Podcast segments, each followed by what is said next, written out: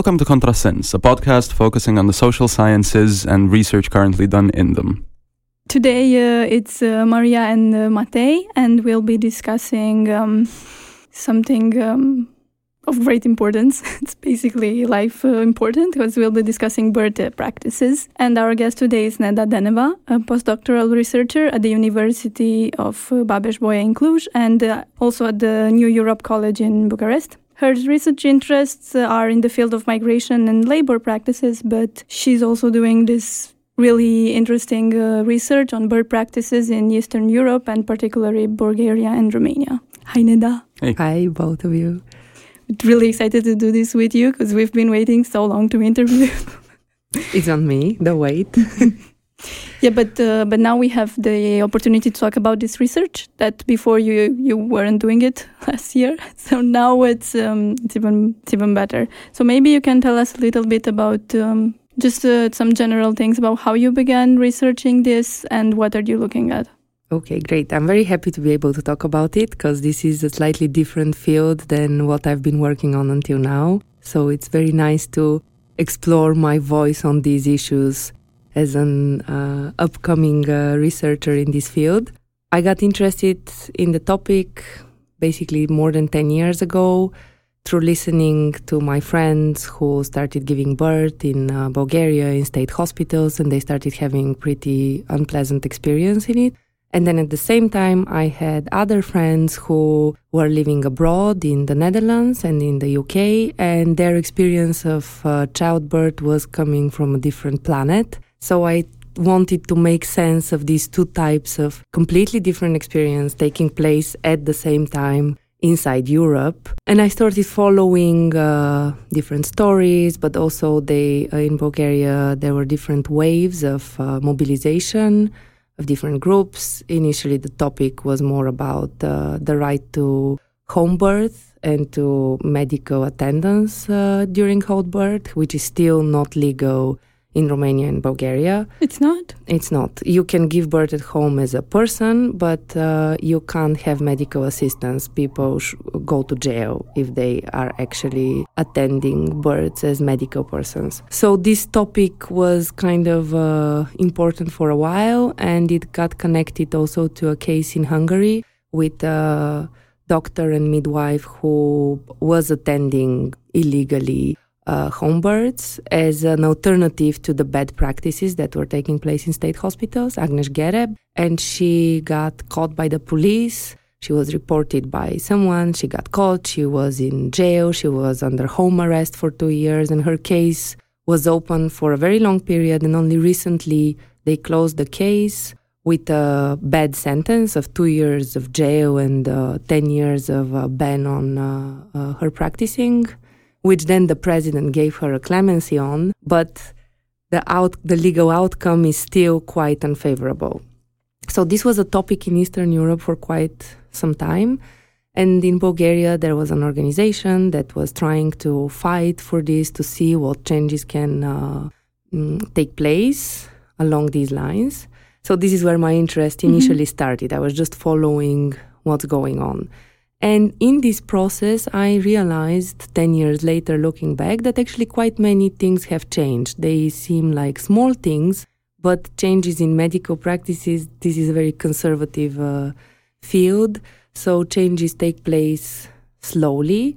And it's actually quite impressive that even in state hospitals, you have things that have been transforming. So, based on this more personal interest, I also established some friendships with people who work in the field, who became in the meantime midwives, doulas, lactation consultants. I started following some uh, Facebook discussion groups on these issues. And finally, I managed to connect this personal interest with uh, my other field of study, which is migration studies, um, by trying to make a connection between mobile medical professionals and transformations in the field of uh, birth giving and maternal and child care uh, more wildly, more broadly. And this is how I got a fellowship in Bulgaria in the Center for Advanced Studies to study this issue on Bulgaria. And now I'm continuing at the New Europe College in Bucharest with a similar research on Romania. So mm-hmm. this is the long story of how I got to the topic.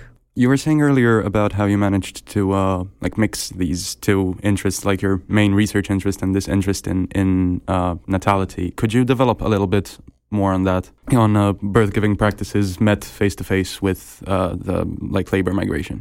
Yeah, I think basically the connection is contained in labor. in English, it works well Yeah. because it's labor Yeah. labor. But uh, the way I uh, saw the connection is that there is this concept of social remittances in uh, migration studies, quite an old concept by now, which is not just about migrants sending money back, so financial remittances, but they also send experience back, different practices. So some return migrants come back and start doing things differently in their home countries, or just based on the experience that they have, they might influence a positive or a negative change, whatever the field is. So I kept thinking about these things during my uh, work on uh, labor migration and how people start changing their ideas of what not only their general lives are, but also what how do they work, how do they perform in, at their workplace, how do they engage with uh, their trajectories, their um, work trajectories, their careers, um, and this made me think of what ha- what would happen if medical professionals who already went abroad came back. How would they bring back knowledge? How does transfer of knowledge happen through this change of uh, the context of labor? Um, so from low skilled labor, I moved to high skilled labor, but the logic is uh, very similar. How the experience that you get somewhere else in a different context, in a different setting, in different institutional culture, then makes you behave professionally in a different way when you go back to the country where you uh, started from. And uh, a very important thing here is that I started looking at people who practiced, so medical professionals, mostly doctors, because they are the return, the few return migrants. Uh, midwives or uh, nurses do not come back for now, sadly uh, for financial reasons, but doctors do, some of them. After specialization or after working for a few years, they see an opportunity to actually have a meaningful and good life back in their home countries, Romania or uh, Bulgaria. So they do come back. But I focused on people who actually practiced in countries where birth giving is very different than in Bulgaria and Romania, exactly to see how do they make sense of these differences, how do they come to terms with these two very different systems of care, of medical care. Can you can you can you expand on first what these countries are, how the two different systems are well different, and also if the number of returning uh, medical professionals is significant? Yes, good. Okay, so the second question the number is not significant in terms of numbers, but because my hypothesis was that these are very influential people with higher uh, status, so doctors as opposed to uh, lower medical professionals clearly have a higher status, so they could bring about change. They also come back with the knowledge and the higher status just because they were somewhere else in other Western countries. This is usually uh, the direction that they go, uh, but also because they come with uh, more money, if you wish. I mean, they most of them already have more money to start a private practice, they have connections and so on. So they come in a position of power, so to say, and they come as people who've practiced somewhere and they can bring back not just the knowledge that some practices exist somewhere, but they can say, I've been part of these practices and I know they work. So let's see now what we can do here. This was my hypothesis that even though the numbers are not high, they are significant people. The reality, unfortunately, is slightly different, and uh, we'll get to that to what extent doctors actually get involved in uh, the process of birth back in Bulgaria and Romania. But before that, just to uh, go back to your first question with um, what are the differences, which are the countries, and what are the main differences. So I'm uh, interested in countries like the UK and the Netherlands and Germany, which have better outcomes on many of the recommendations of the World Health Organization and in generally take seriously evidence-based medicine, which means that they their health professionals, but also their uh, institutions, health institutions, or the Ministry of Health and different committees take seriously the development of medicine and they develop guidelines based on the newest uh, research. Evidence based medicine has its uh, flaws, and we can discuss this a bit later, but the aim is to produce newer and newer research which would allow people to evolve and improve the way they practice people professionals so in countries like um, the uk there are guidelines for uh, birth giving which each and every professional each and every hospital should follow their medical standards and these medical standards and guidelines get updated on a regular basis doctors get trainings on a regular basis. Also, Switzerland is a, is such a country, so they get trained and retrained, being introduced to new recommendations, new developments, and so on. As opposed to Bulgaria and Romania, where education is based on textbooks.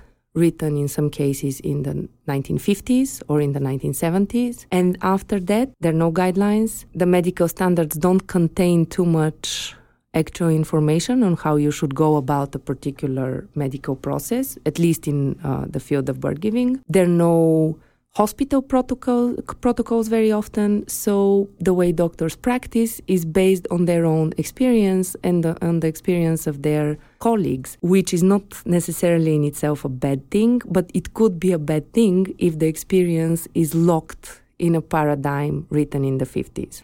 And things have changed a lot between the 1950s and now.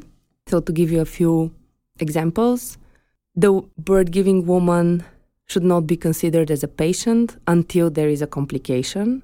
Then, medical care should put the birth giving woman in the center of care and should take seriously her knowledge of her body, but also her participation in the process, her active participation as opposed to her being treated as a patient to whom things are being done. Even the language in Bulgarian is that the doctor gives birth to the baby, mm-hmm. is Rajda, instead of the woman birthing the baby. So this language is very significant because it uh, forms the way people practice and they understand their general roles in this uh, process. So this is like the old paradigm where is, the the doctor, woman is the patient, the doctor takes decisions and tells her what to do. And this has all sorts of different implications. For example, are women going to uh, push in a directed way at the third stage of at the second stage of birth giving when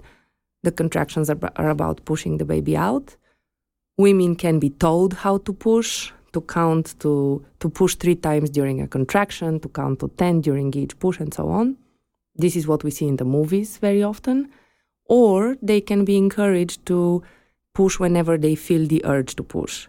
This second version is what is being recommended by different uh, organizations and uh, research shows that this uh, brings uh, better outcomes. But as you can imagine, in Bulgaria and Romania, directed pushes are the norm.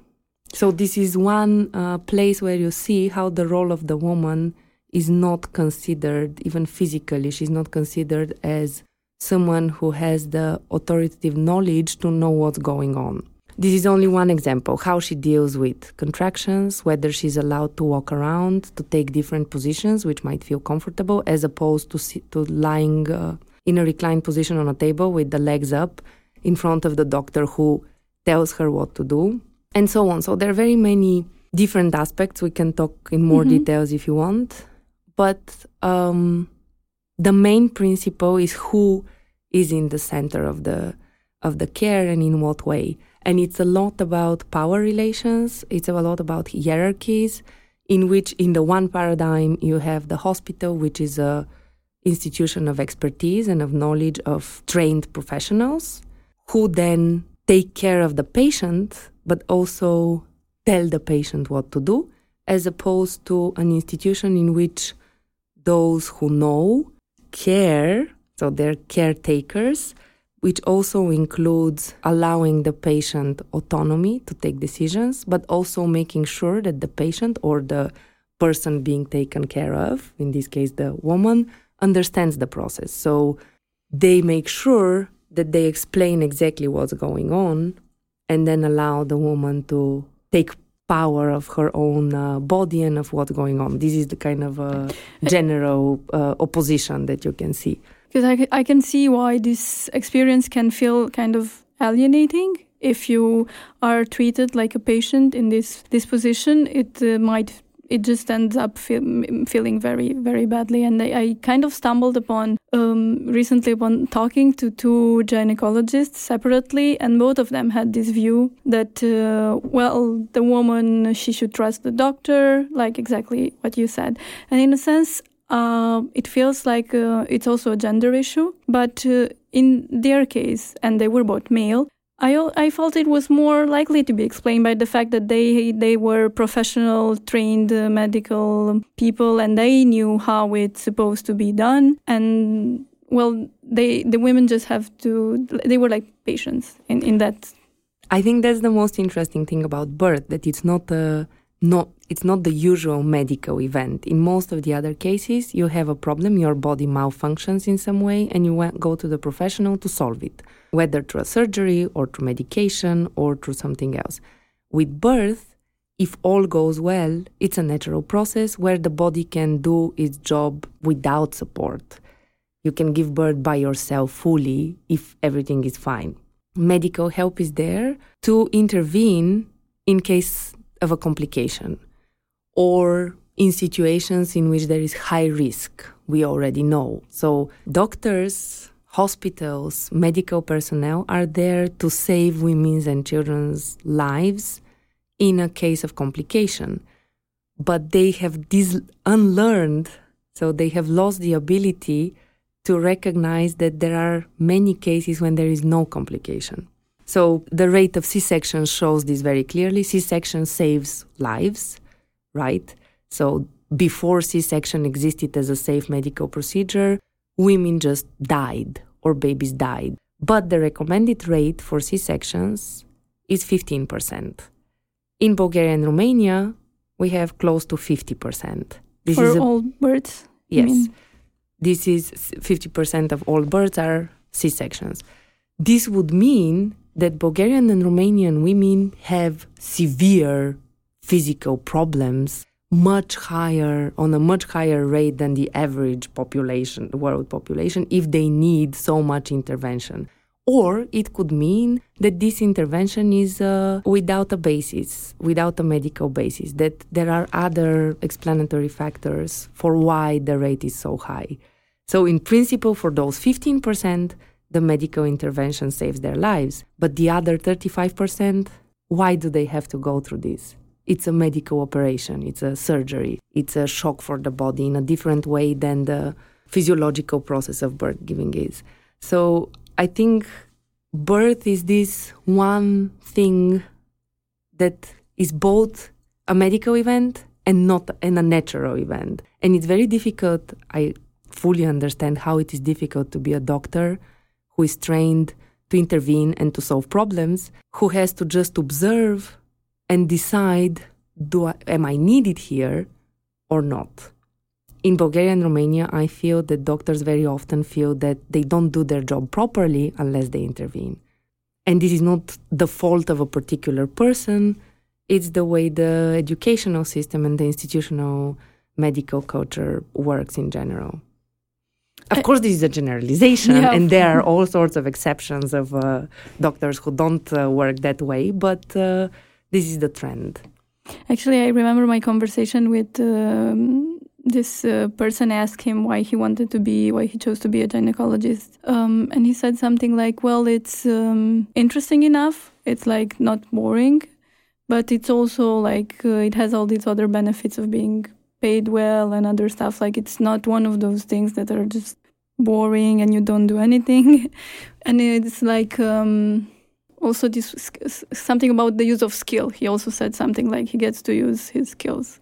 So this brings us back, I think, to the question of the substantial numbers of returning uh, medical specialists and what is their role, because this is how my research started.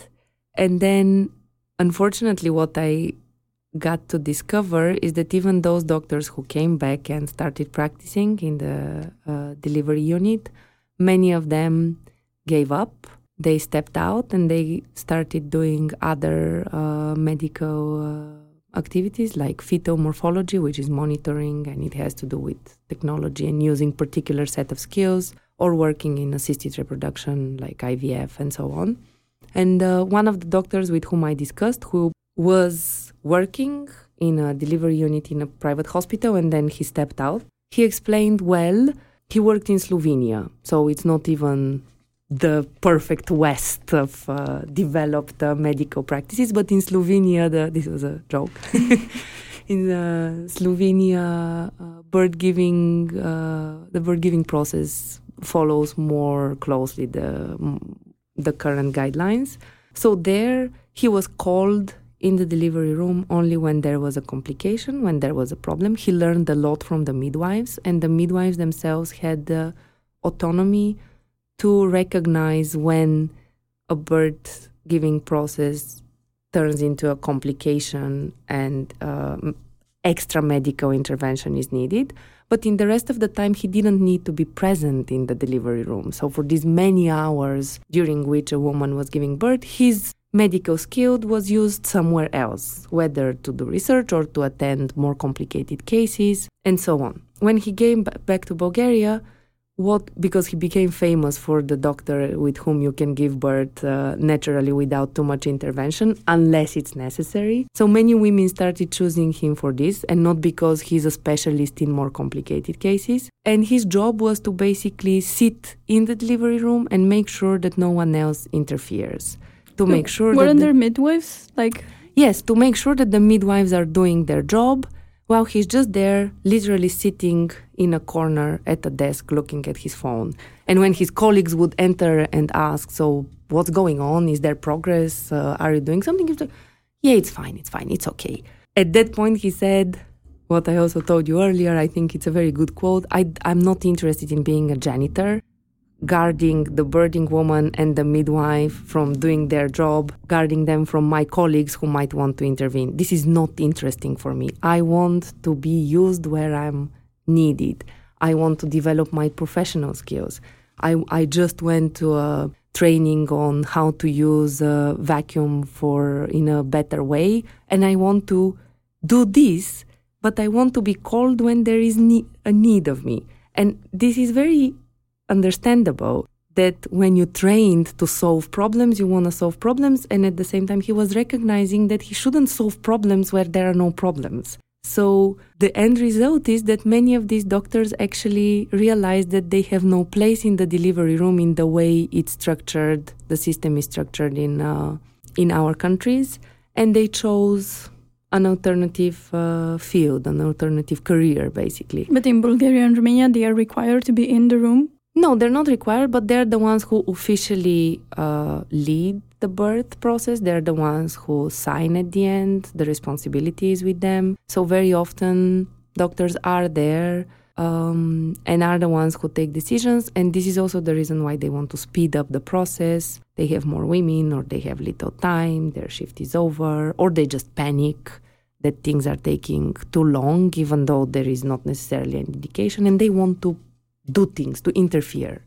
To, to make the connection of, uh, of my current uh, hypothesis, because doctors are not that visible in this field, those returning doctors who potentially could have brought uh, back change, basically now my uh, argument is that it's about the autonomy of the midwives. It's about the, the medical field as such, the different medical professionals recognizing the role of the midwife who is the one who should attend a normal, uncomplicated, low risk birth.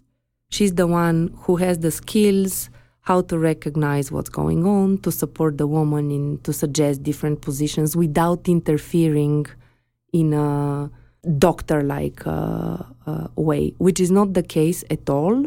Midwives have very low status and very low uh, level of, uh, they're not really allowed to take too many decisions as it is now in Bulgaria and Romania, as compared to their colleagues in the UK and in uh, the Netherlands and in Germany. So, this is something that could bring about positive change the role of the medical specialist who should attend normal birth.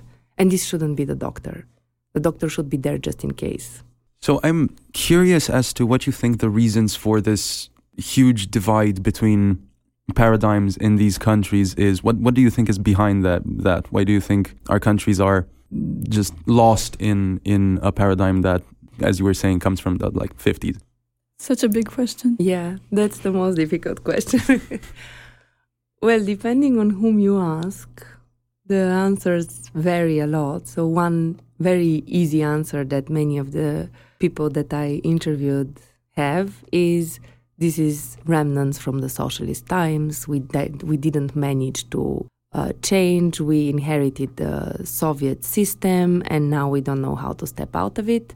I think this is a bit simplistic. First of all, because the Soviet system was the same also in the UK, where simply change happened earlier in the 70s, but before that, things were very similar. It was about medicalization it was about uh, progress. This was the more machines, the more interventions was considered the better way of uh, taking care of patients. So I don't think that this is the explanation, but I don't really have an answer because we have countries like uh, Estonia, which started at the exact same rates with Bulgaria and Romania in the early 90s, and now in one of the biggest and most and busiest hospitals in the capital city, the practices are at the level of a great uh, British hospital with uh, up to date care and uh, uh, close to the recommendations of the WHO and so on. So it can't be socialism because why did it develop differently in the in two countries which otherwise had similar uh, past? I don't know. I don't. I really don't know. It's about relations between professions. But I have no explanation why things are not changing. So until recently, uh, in uh, Romania and Bulgaria, the midwives had uh, so there was no official education for midwives until 2004 in Romania, and in Bulgaria it was this semi-professional for two years, and then because of the EU, both countries had to have proper BA education for four years, also in midwifery. So this was introduced, but in a bit of a administrative way, which didn't necessarily incorporate any new skills and, and, and, and knowledge. And it certainly didn't change the status of the of the midwives. In Bulgaria and Romania, midwives are with the status of nurses, so they're considered auxiliary personnel, which is not exactly the case. Midwives are should be autonomous medical specialists which don't need to work under the guideline guiding of, of doctors within their particular field. But this is not the case and I think that this is part of the of the problem. That's why I, I see I see the change happening only through the profession also becoming autonomous. If doctors don't trust their, uh, if they don't even think of midwives as colleagues, and if they don't trust them, if women don't trust midwives as medical specialists, then natural birth just, or physiological birth just can't happen because you rely on the wrong specialist. But what is at the core of this, uh, this unequal relations? I i, I don't know. But it feels it's so much about who has the um, expertise right? I mean who knows? Who who you can trust to know something? And also if someone knows what does it mean for for the for the patient or the woman? If somebody knows what, how much can it, can this person know about uh, the patient? And in in one sense i'm thinking this is like a whole um, medical enterprise that uh, that is relevant in all of the medical practices. The fact that the patient is treated um, maybe from this very expertise scientific point of view, or the fact that he or she is treated with care. But li- like you said, in the birth giving, it's different. But I also feel it has to do with the whole field. And then I, from what I remember, I read something about the fact that um, I don't know how recently, but there's also this maybe paradigm about the, the patient as a client. Mm-hmm. So this is something else. It's not the patient as uh, somebody sub- subservient or somehow some, somebody that just listens uh, and does what the doctor says, but the patient as somebody who ha- has the autonomy but should choose everything and know everything for, for herself and uh, also like treat everything in maybe in an economical manner. So this is the patient as a client. And then what you're talking about is the patient as um, a person who's being taken care of, I think. I think uh, it, it might have to do with all these institutional practices and also with, I don't know, economical ways mm-hmm. of doing things. I think this is at the core of it. How do we call the patient so that the patient is not just a passive recipient of procedures? Because patient, that's what that's what it means. Someone who passively takes in whatever care or intervention or whatever. And it is a linguistic que- uh, issue, but then when you the opposition of patient is client, this is also quite problematic because the client buys services, buys. So there is a somehow inherent idea of financial exchange, which I find very problematic when we talk of uh, healthcare, or in general, if you wish. But in healthcare, it should be about care and it should be available for everyone, irrelevant of whether they could pay or not. But also, it's not a shop you do go to the specialists to take care of you, but we don't have a word in, in, in Bulgarian even more complicated than in English for the person who is taken care of. Simply, we don't have the noun to uh, to use, and I think this is very problematic because on one hand, because care would involve more than just doing things to your body. It would mean also explaining, making sure that the person understands, allowing for the person to take decisions in an informed way. This is at the core, usually, of the whole issue with the woman being in the center of care. That if a medical specialist specialist explains in a clear way what is going on and why do they think is important to do something, a particular intervention, in 90% of the cases, the woman would agree. If a woman is just being disregarded, if people talk over her head and they take decisions over her head, then this makes her feel disempowered. But this is the case for all patients. As a patient, you can refuse care. And as a patient, you have the you should have the right to be explained in simple, clear language what's going on. Of course, the one who explains always selects the way in which they explain, and they can stir the um, the kind of information in such a way that they convince. But even this is this is not the issue yet. This is missing. Whether you go to the hospital for surgery or for treating of uh, cancer, or you go to give birth, you're not explained things. You're not told what's going on and why people do it. And with cancer treatment, there are different ways of doing things, and in different countries, in different hospitals, doctors do it differently. So you should be explained why what they recommend to you they think is the best uh, way of doing it. But instead, what you get as a patient or as anyone who enters a hospital is we studied here for 10 years, you don't have medical knowledge, so you have no right of opinion. And when it comes to birth, this is very strong. I don't want doctors, I don't want women who read on the internet. The internet is this black, horrible place where you can read things. to be honest, medical abstracts are much more clear to read by a, a sociologist than sociological abstracts. I mean, it's straightforward. We did these tests. These were our hypotheses. These are the conclusions. This is what we discovered. Full stop. So, you know, of course, I don't claim that you don't need medical education in order to uh, understand, but you could be explained things. And this is at the core of this opposition between patient and client, because as a client, you can say, Well, I don't like the service that you provide, I go somewhere else. But it shouldn't go that far as to call someone a client in order to get this kind of approach in which, and, and there is a concept actually that uh, uh, talks about this is called authoritative knowledge. And the question is who holds the authoritative knowledge, whether it's doctors, whether it's midwives, whether it's women do women know what is going on with their body? Very often, in this medicalized version, the doctor says, I know, I see on the monitor how your contractions are. Now you should do this. And the woman says, I don't feel like it. It doesn't come naturally or I'm afraid or it's too early. And then there could be a conflict. But then the other approach is like, okay, we wait. If the baby is fine, if you're fine, we wait. Then we see how things develop. So these are two very different, mm-hmm. um, two very different approaches.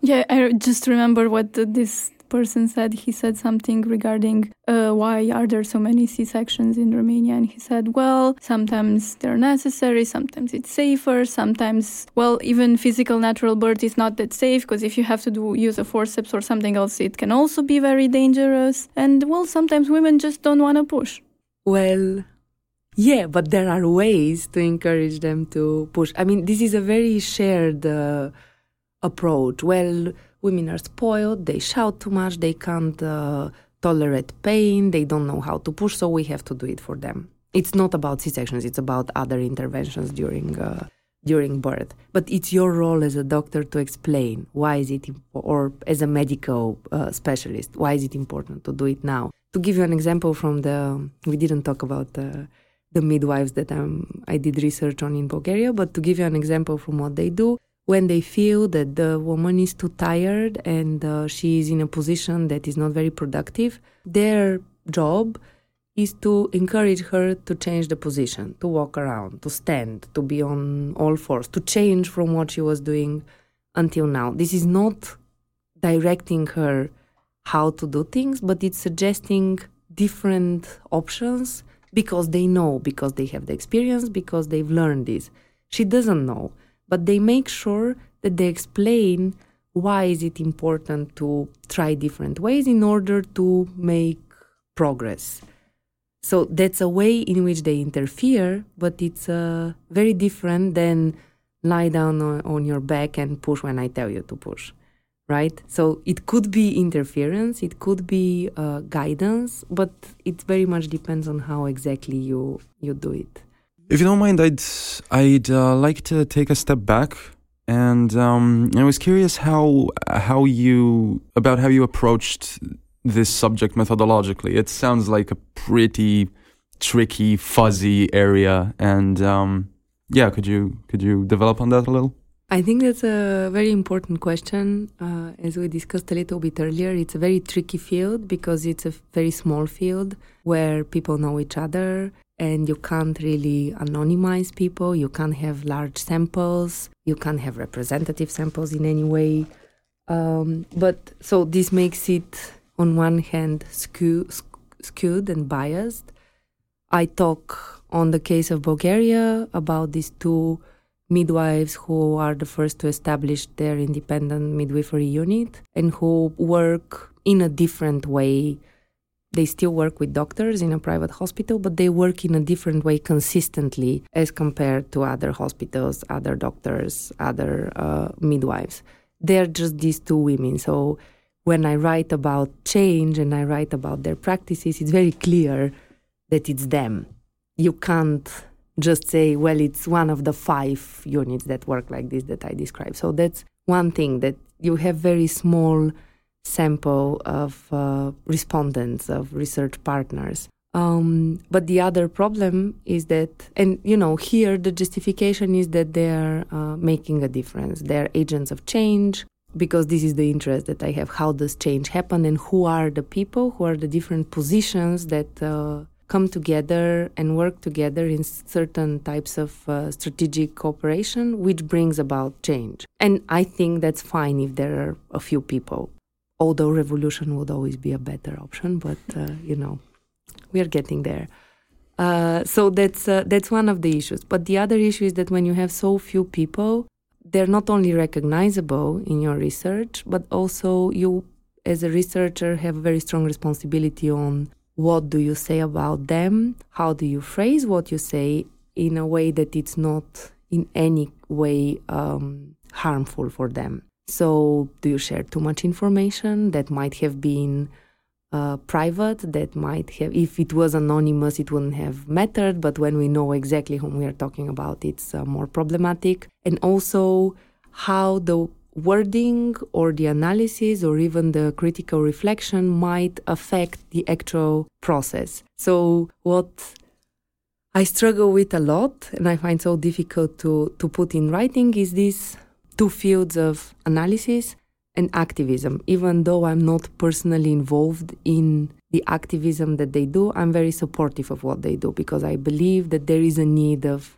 change happening. Whether I fully agree with every single step that they do as a person, as a, as a scholar, that's a different thing. But the overall process is something very important in my opinion. So then I have to be very careful in the way that I write about them so that I don't stop the process in any way, so that I don't create harm rather than Help support it, them yeah, and uh, popularize. And I think this is an issue, uh, as we also discussed earlier, in many different fields. Uh, but when you have also recognizable partners in your research, that's that makes it even more difficult because you also bear this personal responsibility for particular uh, people. In a way, maybe it's easier to write about people that you don't like and about uh, processes that you uh, disapprove of and you crit- Yeah, it's definitely easier because you're not so conflicted. You're not conflicted, yes. So that's part of it, but uh, I don't think that this should stop us from from doing the research. I think the way to go about it is to involve your to really think of them as your research partners and to involve them as much as uh, you can as a researcher in the final conclusions, in the findings. So to have this back and forth process in which you keep discussing, which also is useful for the actual findings. So, for example, if I'm bothered by an issue and I go back to one of these people with whom now I uh, have a social life as well, I can ask these extra questions, and then it turns out that their position is not as problematic as I initially thought. But or they themselves think more about it, like okay, maybe you're right. We should consider also other things, and so on. So it's a process that actually is constructive in in practice as well, not just in in the way of being sure that you don't say something wrong. But it's uh, it's very challenging. It's a very uh, different uh, way of doing things for me as uh, opposed to before. Yeah, I mean, I I can imagine it's incredibly difficult if you have personal relationships with these people, but also just being trying to understand the practice or being critical of it is um, is it difficult in the, in a way that maybe these people they plan to do something, but then because of several reasons they end up doing something else in a little bit, and then it would it would not be like. Uh, would not be enough. You were just critical of what they, they ended up doing because that's not what they planned out to do. You need, we always need to look at like all the factors that are involved.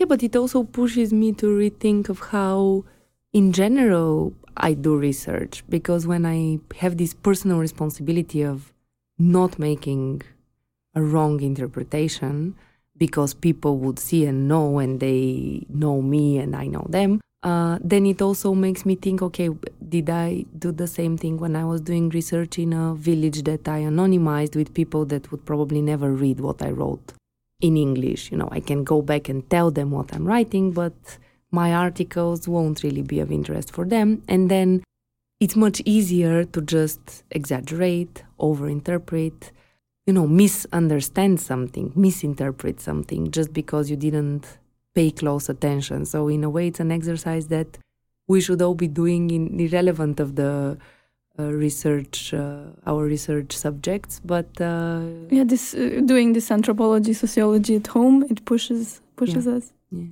So you said earlier that, that you can't, there can't be a discussion on anything like um, representative samples and stuff like that. How does uh, how does that come into play? How does the qualitative versus quantitative um, uh, debate act here?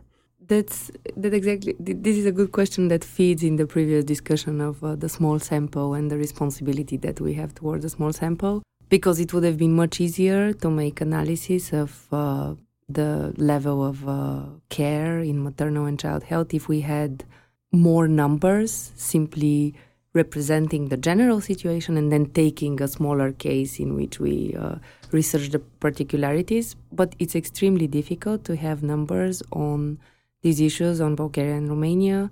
There is a, a statistical portal called uh, Peristat or Europeristat, I'm not sure, in which most countries submit numbers on different aspects. So not only the rate of C-sections, but also different type of interventions, different procedures done in the process of birth giving. Bulgaria and Romania provide only numbers on C sections, and Bulgaria provided also some strange number on instrumental delivery, which is not clear exactly what it means. It's open for interpretation. And the rest of it is simply not available. So even if hospitals have st- reliable statistics, they don't provide it in a national database, which in principle they should, uh, which leaves not only researchers like me in the dark and having to rely on qualitative research and on discussions and trying to make sense of trends based on uh, conversations, but also it means that at the policy level, which would mean introducing new medical standards, uh, developing guidelines, and so on, there is no basis on which this could be done. This means that the people who should be responsible for developing these guidelines have no basis on which they can develop them.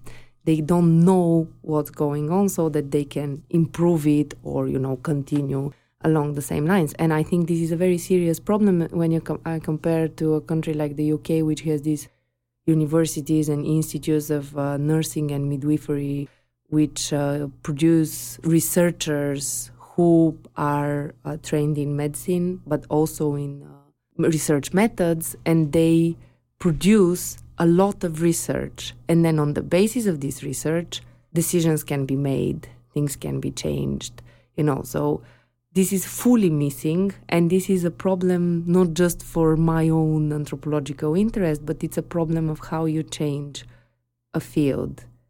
This means that you keep working with some outdated uh, numbers from who knows how many years ago. And then this this forces us to go into small cases, very particular issues that can be researched by one person in one year, which is a limited approach, obviously. But even if we were five anthropologists or sociologists working on these issues, unless you have the also the big numbers, I am a strong believer in combining uh, different methods and making them uh, making sense of what's going on by combining statistical data with qualitative research. If you don't have the statistical data, it's very bad.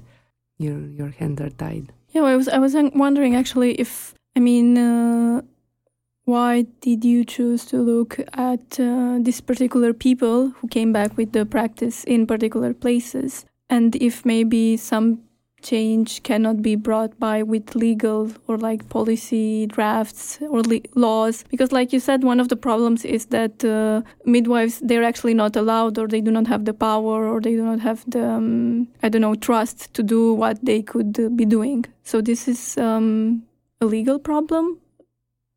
It is a legal problem and in some places it gets solved through developing a national strategy or a protocol or a whatever you want to call it. In uh, Catalonia, I think, the agency dealing with these issues developed a strategy and then developed a series of workshops and trainings and imposed it literally from above on midwives, on doctors, on hospital as a government strategy. So that's what we think you should be doing and you should do it. But we don't have these people in Bulgaria and Romania willing to do it. So there are no people in power, in the position of power, who would be interested in this. In Bulgaria, currently, for three years now or more, the medical standard is not functioning for a different reason, not related to birth giving, but uh, just to show you how numbers might work or not work. There was a um, uh, Bulgaria was on the last place of uh, child uh, mortality and morbidity in the EU, and the way to change these numbers was to change the definition of what is birth and what is abortion. So, in the medical standard, the definition was changed from 600 grams and week 21, if I'm not mistaken, to 800 grams and week 24. I'm not sure about the weeks, but there was a raising of the limit. So then the definition was that a child is born if it weighs 800 grams after week 24 and it survives by uh, three days by itself. It doesn't need uh, additional care. This is early, you know, out of 40 weeks, 24 is quite early. Anything below is considered miscarriage or abortion. So it's not a child. So it doesn't go into the statistics of a child which died. So then one doctor took this uh, seriously uh, because also the implication of this is not only the difference in the in the care that a premature child uh, uh, gets, but also it's in whether you have access to the body of the child or it's considered medical waste. And this is a big problem in Bulgaria that even if you want to have the body of uh, the fetus that was born, you don't have access to it because they say, but it's it's not a person.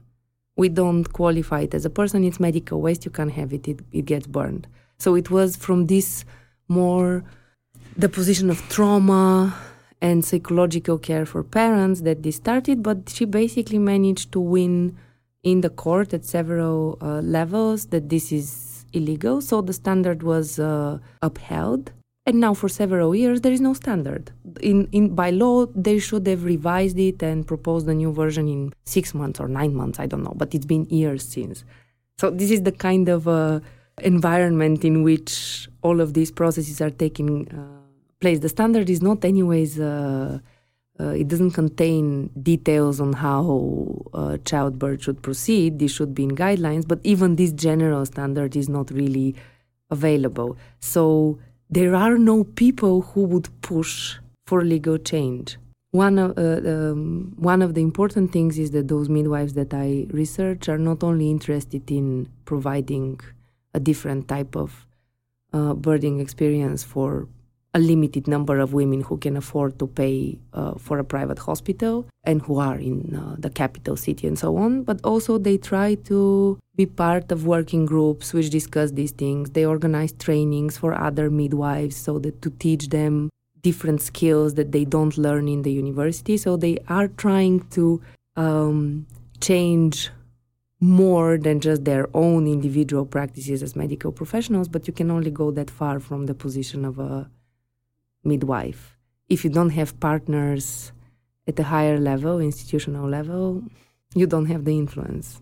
The good thing to say is that there is positive change. Change is happening until a few years, talking of the concrete changes that are taking place. Until a few years, women in state hospitals were strapped to a monitor, lying down on their backs without not being allowed to move, which makes contractions much more painful hence more tiring, hence a higher chance of the mother getting tired and then the baby getting in distress and then C section. So that's one.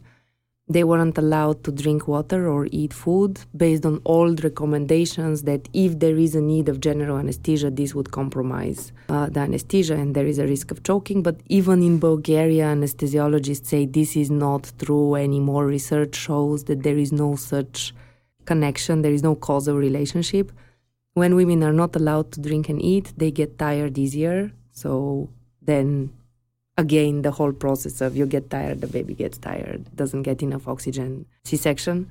So now they are more and more allowed.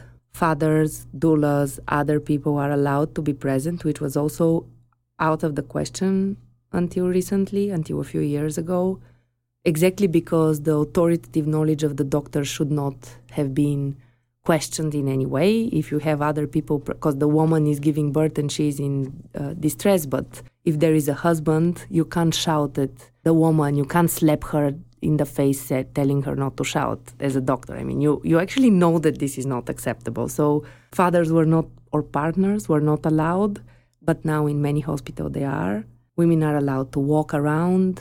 In some hospitals, they're even allowed to stand in different positions while pushing, but that's you know, a bit uh, a bit too much for for the state hospitals. Okay. But you see things actually really changing in the last few years. I mean, from an extreme case of uh, bad practices, things are things are slowly slowly changing. Not in all hospitals, not all doctors are doing. The numbers are still bad, but the fact that this change is taking place is quite impressive. And then these particular women, the zebra midwives, um, they publish their statistics, unlike the other hospitals, and they've been working for three years now, and they have close to 300 births, which is a lot. They're just the two of them, and the numbers are impressive. Of course, they only work with low risk women from a higher social status and, uh, you know, with resources. This, of course, helps to have better health outcomes. We know that. But still, all those women, if they went to a state hospital, would probably have had a completely different experience. Their number, their rate of C-sections is very low. The rate of episiotomies, which is a standard in other hospitals, uh, is very low. Um, there are no uh, routine interventions. Interventions only happen if there is a need, and so on. So there is a positive thing, and change is happening, and that's why I'm interested in change and the agents of change rather than simply describing the bad practices and the bleak situation. It's just that it happens slow, Slowly. and it only happens mostly for well-off middle-class women, which is the sad part. So we hope for the trickle down effect, but let's hope that in Yeah. medicine it works better than in other fields. Yeah, well, it's just systematic because being middle class, you have access to more, better everything. So Yeah, but until recently, even if you were middle class and uh, in a big city, you didn't have access to this. M- women who I interviewed told me that before they discovered the zebra midwives, they were seriously considering going abroad to give birth in Austria, in Greece. So imagine if you're you have the means, if you can consider spending weeks of your life to go somewhere else and to give birth somewhere else and to pay because you're not insured in this country. Imagine how dramatic the situation was from their point of view. So they could afford it, but they just couldn't get the care that they wanted. So the, the being middle class was not a guarantee that you'll get uh, good care in the way you want it.